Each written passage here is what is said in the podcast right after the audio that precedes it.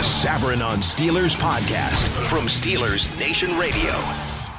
Stan and Guy, hey, love the show, dude. That's absolutely right. It's Stan and Guy back together again. Here's Stan Savran and Guy Junker. I plan on going home and getting some, some much needed family time, you know, seeing my mom and, and family and, you know, just, just kind of rejuvenating the mind and the body. Oh, no doubt, you know. Mom, mom's food is the best food.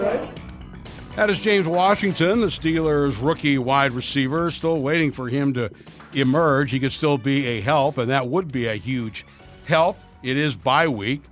Um, time to reflect and kind of evaluate where the Steelers are. And the question I've asked you today they were considered legitimate Super Bowl contenders before the season started, but after seeing them for six games, seeing what other teams are doing and how they're doing it, um, pretender or contender? Dave says on Twitter, I need to see them play the Ravens again before I believe they're a contender. That was the most hopeless I've felt as a Steeler fan in the Ben era. If they show they turned around that disaster and beat the Ravens, I'll believe again. Right now, they're a pretender. Guy Junker joins me now. It's Stan and Guy Hour. Love the show. What say ye, you, sir? I think they're a contender for the division. I, I do not think they're a contender for a Super Bowl team at the moment. Uh, you know, and a lot. Uh, I don't like the fact that the whole, other than the last game against Cincinnati, that all the divisional games are going to be done in a couple of weeks here. Uh, the league, I think, mostly for TV interest in recent years, has kept divisional games at the end of the year. They've played half of their divisional games from December 4th on. In fact, their last three games two years ago were all within the division. I like that. Let it be decided then. Not now. Why did not that change? I, I don't know. that was weird. not just here. It was uh, every division. They said we're going to have division games. Now they do play Cincinnati. Yeah. and it was only supposed to be the last two weeks. Right.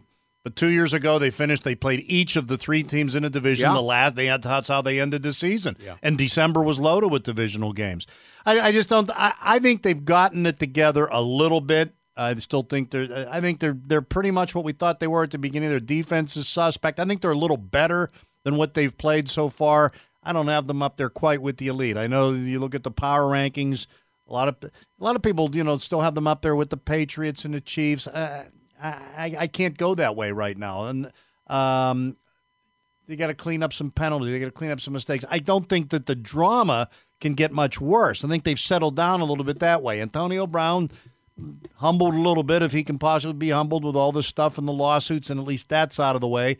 And if you add a Le'Veon Bell to the mix, forget about who should play. Or should, James Conner has shown that he can.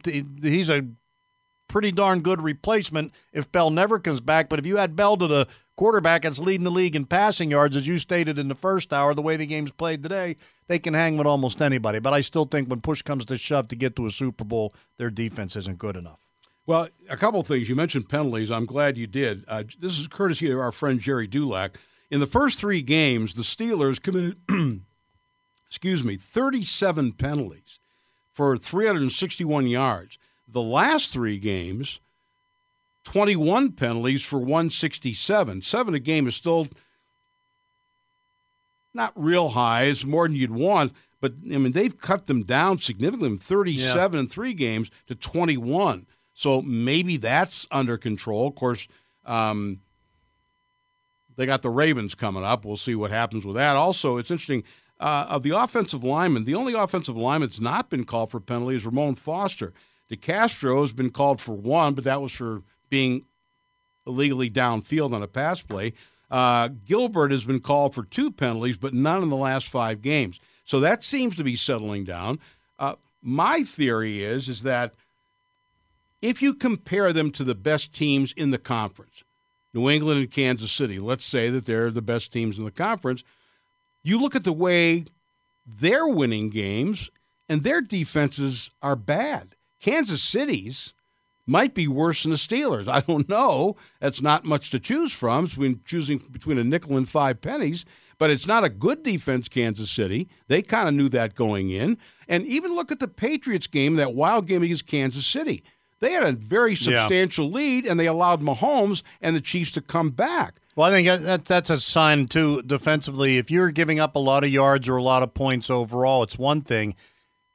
It, it's like pitching when you've got a six nothing lead. It's easier to play. It should be easier to play defense, and they let the lead slip away against the Steelers too. Though when they were uh, close to blowing them out, and they right they, they won the game, but they you know so uh, that's that's what I'm saying. The way the Yeah. game is played today, the only team in the NFL that I think has the combination of offense and defense is the Rams. I think that's why you know they haven't lost a game, but also most people consider them the best team because they have the most balance. And I, I brought up the Jacksonville as an example. Um, you know, we know that their offense is limited unless they're playing the Steelers, but their defense was their defense. Now, they're getting lit up, relatively speaking. Even though their numbers are good, the teams are scoring points on them, and their offense isn't good enough to compensate, which is why they're sitting at 500. Well, the other part of it is, I think you know, I think we all realize that they got a little lucky last year. I mean, you go thirteen and three with those games that you're closing out at the end of the regulation with all those field goals. That has a tendency to even out in a in a season over two years. It's going to even out even more, and their schedule's much more difficult this year. You know, I, I thought the the early part of their schedule, to me, you know, to start with the one, two, and one, or what, what, what were they? They they tied Cleveland, then they lost to The Kansas, Kansas, City. and then they beat Tampa, They beat Tampa. I mean, lost to Baltimore. lost. That looked to me like a part of the. That looked like a three and one start for sure. They didn't get off to that. Uh, look, Cleveland's not a, a contender in the division. They're much improved, and I think Cincinnati's going to drop off the face of the earth over the next couple of weeks. I think it's going to come down to them. If they can get back and beat Cleveland and Baltimore, I think they're going to win the division again. And, and I mean, I know that's very early in the year, and you never know what kind of injuries and stuff.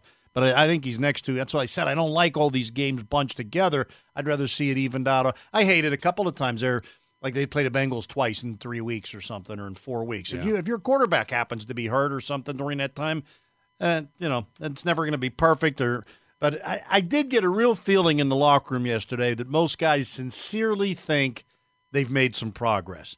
The season did not start the way they wanted. They weren't happy with the way they played, but they feel that winning the last two games, they've made progress. I, mean, what do you expect them to say? But uh, I, I, it seemed pretty heartfelt. I think they think they're on the right track. I know people look at the defense and say it stinks, and it's not good um, by any stretch, even relative to the way the game is played today. And you can look at the Falcons and say they're a two and four football team and they're very flawed. But the one area where Atlanta is not flawed is on their offense, and the Steelers totally shut them down. Cincinnati, the last drive is not what you want. But if you would have told me, guy, before the game started, they'll okay, the Bengals will score 21 points. I'll I would have said I'll take that. Yeah. I mean, I think that there are signs that the defense um, is getting better. I think if they get Burnett back, it's not so much that Morgan Burnett's going to be there, but I think that would then allow them to move Cam Sutton because I think he ought to be starting on the corner. I mean, Artie Burns is not going to see time in the foreseeable future. I think Coty Sensabaugh is a body.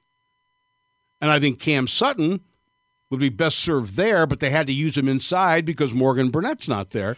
I mean, I, again, I don't think they're going to be great, but I think the last two weeks I think are somewhat encouraging. The pass rush is Well, I said better. last week, and, you know, Atlanta's defense stinks, and you expected to put up points against them. What they were able to do against them and shutting Julio Jones down, down Yeah. I think it was a step in the right direction. I think the good thing about um, the injury to Burnett, I mean, Terrell Edmunds has gotten a lot more playing time than you think he would have, and has held his own. I mean, and that's going to be benefit you uh, maybe in the second half of the year where you, he would have been a rookie that didn't play that much. You're not sure if you want to use him, or maybe he's not sure of himself. I think that's certainly uh, been a valuable uh, uh, thing for him to get in as much action as he has to this point in the season. The team that I, I uh, you know, through through this part of the year, Stan, the team that I really think uh, that I worry about, and that's why I think the first two games back is Baltimore. I mean, Baltimore's almost scored as many points as the Steelers, and they've given up half of what the Steelers have. And they are also a team that has never been afraid to go to New England.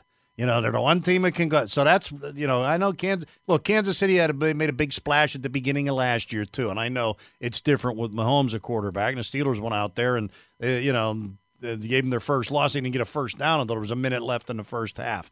I don't want to say they're they're not for real. I think they got a lot of talent, but uh, from a Steeler perspective, it's always New England. They're always your nemesis. They're always who you worry about, and that's not an issue for Baltimore. And I think Baltimore, I don't like them, but they've been a lot more impressive, and I think people want to give them credit for around here. I'm still not sold on them. And I'm I know not they have completely 11 either. It's- sacks and all. They lead the league in sacks. but to me, uh, you know, there was a, an article yesterday about the Steelers' sack total, and hey, sacks are good. Like I said yesterday, it's like the opening of Animal House, where the thing says knowledge is good, sacks is good. I'm not, but it's not enough because I've seen too many occasions where they'll get a sack, let's say on first down, second and 14, then they end up giving up getting the first down anyway. That's not the only thing. A sack is designed, unless it's on third down, is designed to disrupt a team's offensive drive because you're putting them behind the chains. That by itself is not enough. But I think they've done a better job against the run. I think the Bengals did them a big time favor by not running Mixon more than they did. Uh, the Falcons fell behind, so they weren't able to use Devonta Freeman, although we don't know. Obviously, he's on IR now. He probably wasn't healthy enough to play. Um, I, they're not great, but in the context of the way the game is played today, where your best defense is a good offense, I mean, I think they can compete with teams. Well, I think in terms of, I mean, I think a lot of defensive coaches will tell you we don't talk about hurries that much. They almost like, uh, not that they'll ever not take a sack. They like hurries better. Hurries lead to turnovers. Hurries lead to mistakes. And I, I, I, I statistical analysis. I, I not that I was ever a math major or whatever, but I, I, I can't stand when I see something on the internet or it's like, that's the first time this team did this since September of 2015. Well, big deal. It's three years ago. Or they say something that's the first time they've done this against this team, or they've only done this three times in the last 20 years. Well, they've only played them five times. And to me, some of these sack totals, and you're talking about the most sacks they've ever had as a team, you got to look at how often teams pass now. The opportunity to get the sacks is so yeah. much more there. You know, there'll never be a defense greater than their 1976 defense, but what were they facing a game then? 22 passes a game? Maybe? And now you're facing 40 or 50 on a lot at times. I think that's a good point, but I would say also that the counterbalance to that is that everybody's running spread now. And True. so, you know, it's, it's it's really designed one, two, three, and the ball's out. Yeah. So I mean, yeah, you're getting a lot more opportunities. Teams are throwing 40 times a game, but I think there's also the, the counterbalance is that, you know, what team doesn't run spread? Well, I used to, that's like I used to argue with my dad when he said that the major leagues were watered down, and I said no, they're not. There's too many teams. I said no, they're not when you were growing up, there there weren't any black players, there weren't any yeah. Latin players, there right. weren't any Canadians or Russians or Lithuanians or what's Nevada's Neverauskas. What it's yeah, you know, I mean, so yeah, there's more teams, but there's a much bigger pool to draw from too. It's a, that's a good point. But but I would still rather if you're going to do sack comparisons, if you're leading the league in sacks, okay, but don't tell me that's the most they've ever. They set their all time record. Let, let's let's historically look at what that means there's a rumor going around, and you know, aren't rumors great? If there weren't rumors, there wouldn't be talk shows. Or if there weren't talk shows, there might not be rumors. That you're dating Morganna Roberts? Yeah, exactly. I'm waiting for her to call me back. Um, first round draft pick for Patrick Peterson. Yeah, I've Arizona's going nowhere. Patrick Peterson is a shutdown corner. Um, Artie Burns is a shutdown corner uh, because he's being shut down by being put on the bench. Um, I don't see the Steelers doing that. I think if that he was available, they would have done it this week. You know, get him in here and work with him and so on and so forth. Um, a, would you do? I, again, I don't think it's would happen. Just not how they do things. But I mean, if you're Kevin Colbert, would you do that? If you thought it's not the way they operate, in. but I would do it. I would do it. I think they've had almost an every other year success rate with first round draft picks.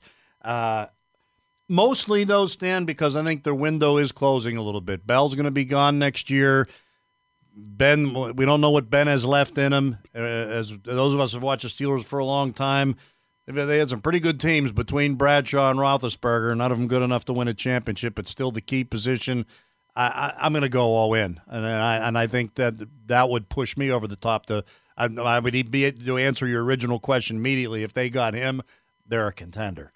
Well, you stop and think about, you know, not only Ben, um, AB's 30. Yeah. Most of the offensive linemen next year are going to be in their 30s. Now, offensive linemen generally play longer than skill position guys, um, but I, I, do think you're right. You know, window of opportunity. Um, it's you know, you think about the Penguins. You know, all the key. they're not old, um, but they're not as fast as some other teams because other teams right. are younger now. Yeah, younger and copied what they did, and Mm, right, I mean, so- you got Evgeny Malkin now predicting that you know Auston Matthews and John Tavares are going to take over for him and Sid as the the big center duo in the league. Maybe as early tonight. Yeah, Well, uh, age is not a factor when it comes to playing for the Steelers um, or writing about them. Uh, Tunch Ilkin, as you know, is, um, uh, to borrow Steve Blass's uh, term, a pirate for life. Uh, Tunch is a Steeler for life. We, we don't even bring up that one year in Green Bay. That doesn't count. Um, he's written a book. It's called In the Locker Room uh, From the Playing Field to the Broadcast Booth. Tunch is going to join Stan and Guy next. We've both worked with him for a long time and talking about that brand new book. And then the guy and I will talk about that controversial play in the playoffs last night, the baseball playoffs, I should say. Um, if you're going to have replay, you should be able to get it right. I don't think they did. In any event, Tunch joins us next, right here on Savran on Sports. It's Stan and Guy Day. Love the show on ESPN Pittsburgh. The Savran on Steelers podcast from Steelers Nation Radio.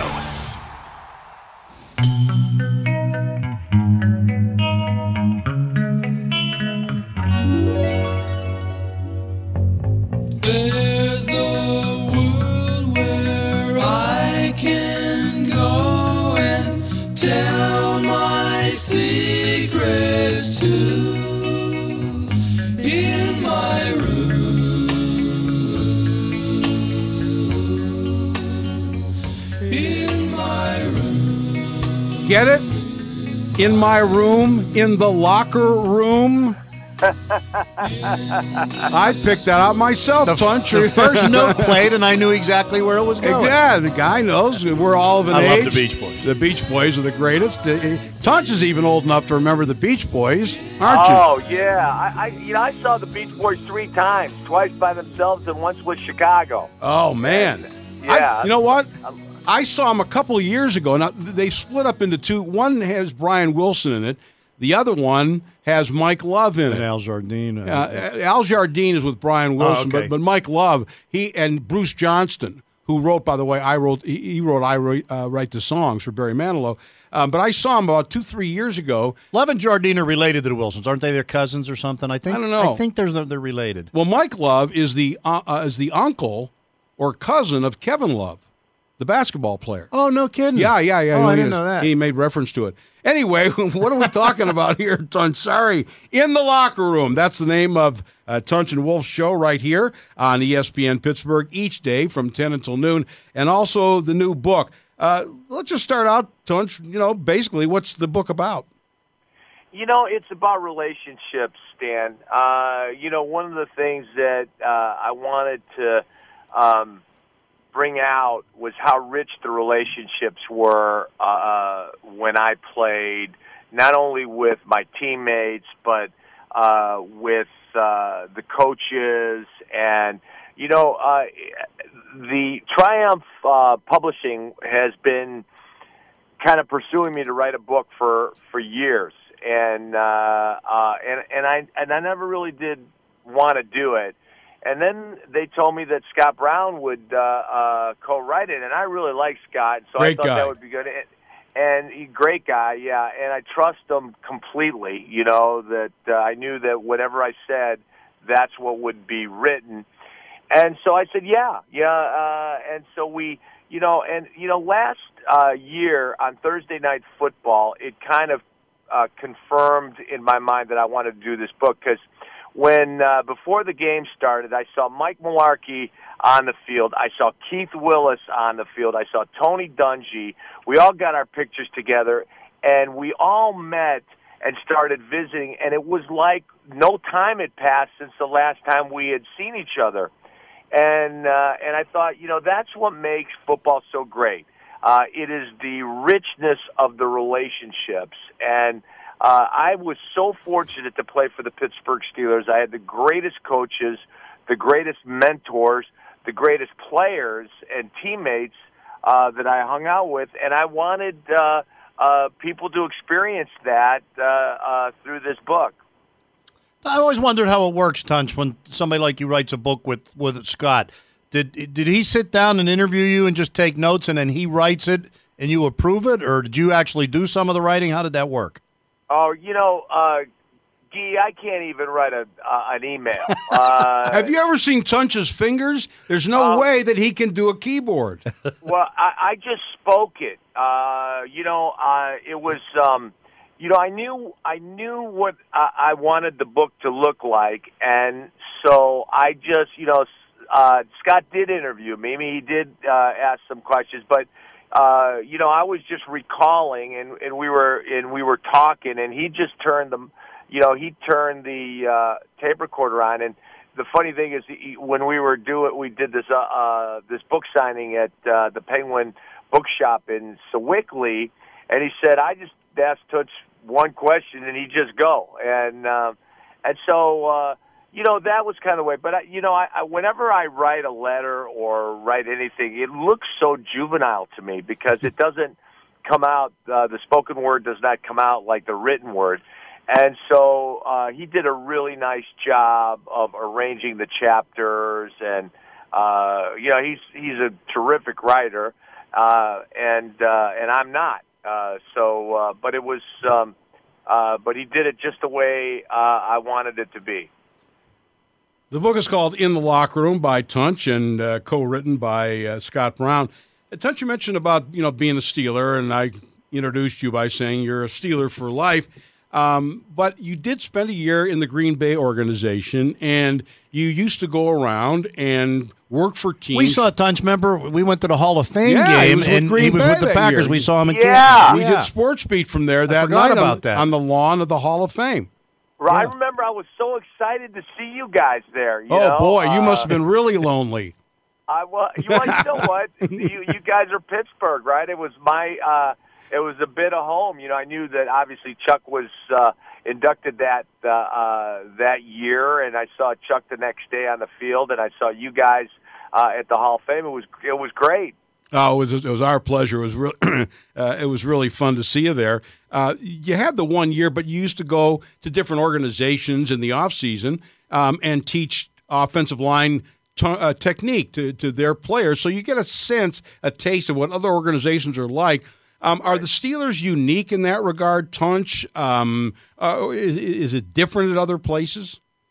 No, the Steelers are very unique, and I still do that. Uh, uh, you know, I've done it every year since I've gotten out of the game, with the exception of the year of the lockout stand. So it gives me my my coaching fix. You know, uh, you know, I usually do a couple teams a year, and uh, you know, although I'm I'm you know uh, welcomed and treated very graciously, but there is something about the Steelers, and and I believe it's the humility uh, of the organization. It stems back from from the chief, uh, and it was passed down to uh, the ambassador, and and uh, Art uh, is the same way. You know, the, the you know when the mantra uh, that the chief used to speak to uh, Big Shot, and you know. You know, I, I, the the the first time I met the chief was before the draft in 1980, and I tell this story in a book and me and Nate Johnson and Ted Walton, all that were part of my draft class, we were brought in for a physical because we didn't go to the combine. We weren't invited to the combine. And the chief walks in. We're in the we're in the lobby of Old Three Rivers Stadium, and you know the big mural, the AFC Championship game between the Steelers and uh, and the Raiders, and then the four Super Bowl trophies. And we're just sitting there, and the chief walks in, and the chief is dressed very casually with a cardigan that's missed buttons, so part of it is hanging down. He's chewing on a cigar. He's got a big ashtray, and he's dumping the little ashtray uh, uh, into it to clean. You know, he's straightening up the lobby. And as he says, "Hello, young fellas, what are your names?" and we each introduce ourselves. And then Nate Johnson says, "So, are you the janitor here?" and, and and I'll never forget the chief's the chief's chest swelled up, and he says, ha, ha, ha, "I do a little of everything around here." and and what a what a picture of humility, and what a great lesson to learn because he was honored to be thought of as a working man, as a janitor. He loved it, and I loved the way that he just you know, he was excited about it, and so, uh, and I remember I'm like elbowing him. I'm going, "Don't you know who that is?" and and it was just, uh, it was just a beautiful moment in humility, and that's what they. And the chief, you know, when he'd walk by me in the, in in the hallway, he'd say, "Toots, my boy, hard things in Turkey." He said, "Are they still?" are they still killing each other over there? Just like Ireland. And uh, so we had this, you know, relationship, and and so that humility was passed down to the the ambassador and. Uh, uh, and now to art, and, and there's and I don't think it's there's nothing like that uh, because it, it's got that trickle down effect. Uh, everybody has that sense of humility that works for the Steelers. I asked that uh, question. I did the TV piece with you and Wolf last month, Tunch, when you guys first met at the airport and came to town. If you could have imagined at that point that 40 years later you'd still be here, still living here, had raised your families here, you know, uh, for those obviously that didn't see the TV story though, uh, give you give your response to that. You know what? I, I would have never. You know, when you're that age, and you guys know, you know, you're like uh, you're wide eyed, and you're just like innocent. You're just going, "Wow, man! I hope I can make the team. Uh, I hope I can play long enough to earn a pension. I hope I can start." And then, you know, the years all of a sudden uh, start stacking up, and you know, the, I immediately fell in love with Pittsburgh, and I remember. Uh, uh, just after my second year, thinking if I play here for any length of time, I'm going to make this my home, and uh, and, and that's the, the way it turned out. You know, it's just uh, it's been a, a, a wonderful, wonderful city to be part of, and and just uh, very, very thankful uh, that the Lord has blessed me with great friends, great, uh, uh, great jobs, and great people like you to work with. You know, I was thinking about. Uh, our, our times at uh, Fox Sports Net doing the, uh, the post game and uh, one night during the week, and I just you know have you know you guys have have have been so impactful in my life in in my transition from uh, football to broadcasting, and I really thank you for that. Well, the Tunchestrator is still up there. If we ever get a chance to use, that again, that used to be our Monday show. The Tunch would uh, uh, analyze plays. It was it was great something struck me uh, in, in uh, reading through the book, uh, and that is, um, as have I, um, we've all spanned the three coaches that have been with the Steelers since 1969. Um, and it also it occurred to me that all three men are completely different personalities. Right. And I, I find, but here you have this organization which prides itself on we do things the Steeler way, the Rooney way. This is what we do, and yet the head coach coaches, uh, the three of them have been distinctively different. Yeah, you know uh, the uh, you know I, I and I played for two of them uh, Chuck and Bill Cowher. Uh, only one year for Bill. Uh, Bill, it was interesting. Bill was a little different because he and I were the same age. It was weird playing for a head coach uh, that you played against as a rookie. Um, uh, but you know what? Uh, uh, you know, Bill was different. He had the attention to detail, but he was much more emotional and much more uh, passionate. You know, Chuck used to say, uh, I'm not here to fire you up. Uh, I want fired up football players. If I if I need to fire you up, you're in the wrong business. You know, Chuck was the consummate teacher. You know, he would stop practice to make a point. Uh, you know, he would always say, understand what we're trying to do here, understand conceptually what we're about, understand the defense. You don't have to be the biggest, strongest, and fastest player to make plays. If you know what you're doing, you'll make plays. And and I always respected that about him. And he didn't care about size or strength or speed. I remember one time I was on the uh, uh, my rookie year. I was on the scale, and I didn't realize he'd watch guys weigh in because he wanted to see how much water weight they were losing, and not really concerned with how much they weighed. And I, and I remember I stepped off the scale, and he was behind me. I said, "I can get bigger, coach." And he said, "I don't care how big you are, Tunch. I only care if you can play." and I thought, wow, that was really freeing. You know, that he said, I don't care what what your size is, I just care if you can play. And so, you know, uh, I really, you know, Chuck had this aura about him. Obviously, you guys know that uh, as well, and he was just, you know, just uh, a very, very unique, well-read. You know, I was I used to always say he was the smartest guy in the room. he always always was and then Bill was fun. It was because he was a contemporary. Um, and you know, you you said each one of them are different, but Mike is, although his style is different, he is a lot like Chuck. Uh, when I'm at practice, Mike is always teaching. He is just like Chuck was. He was always teaching, and so one of the things that I do at when I'm at practice is I follow Mike around because I'm always learning something about the game. Having never played uh, the secondary, never playing defense, uh, I, I love listening to his coaching tips uh, about coverages, about technique, about lining up, about down and distance. I mean, he is the consummate teacher, just like Chuck was. Now, obviously, uh, you know this is a different generation. He has a different style of teaching, but it's the sa- it's the same information. Uh, you know, he's always about know the down and distance, know what you're supposed to do, know what the offense is doing. He is always repeating. So, um, Mike is very much like Chuck, only a different generation of him.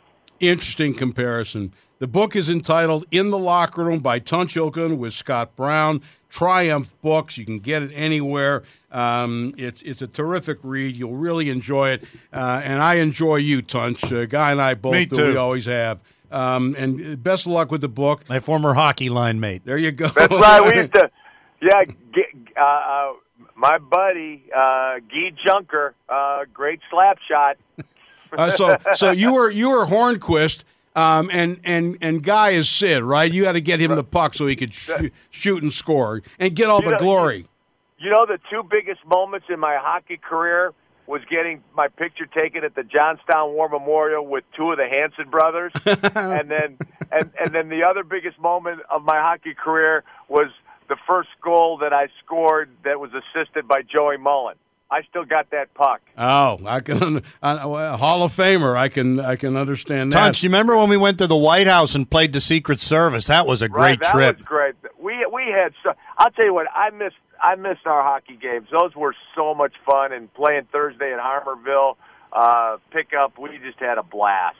Well, you'll get a blast reading this book, and you have a blast listening to Tunch and Wolf every day right here on this very same station from 10 until noon. Tunch, thanks for spending time with us. Um, it's like old times just sitting around the newsroom at FSN Pittsburgh BSing. We appreciate it. Amen. And and guys, I just want to thank you both for your friendship and uh, uh, for your mentorship in the business. Thanks, guys. Uh, you're very welcome. Ditto, Tunch. Our pleasure for whatever good it did. I'm not sure it did. Um, uh, thanks, Tunch. Take care. Uh, again, the book In the Locker Room, Tunch Ilkin and Scott Brown.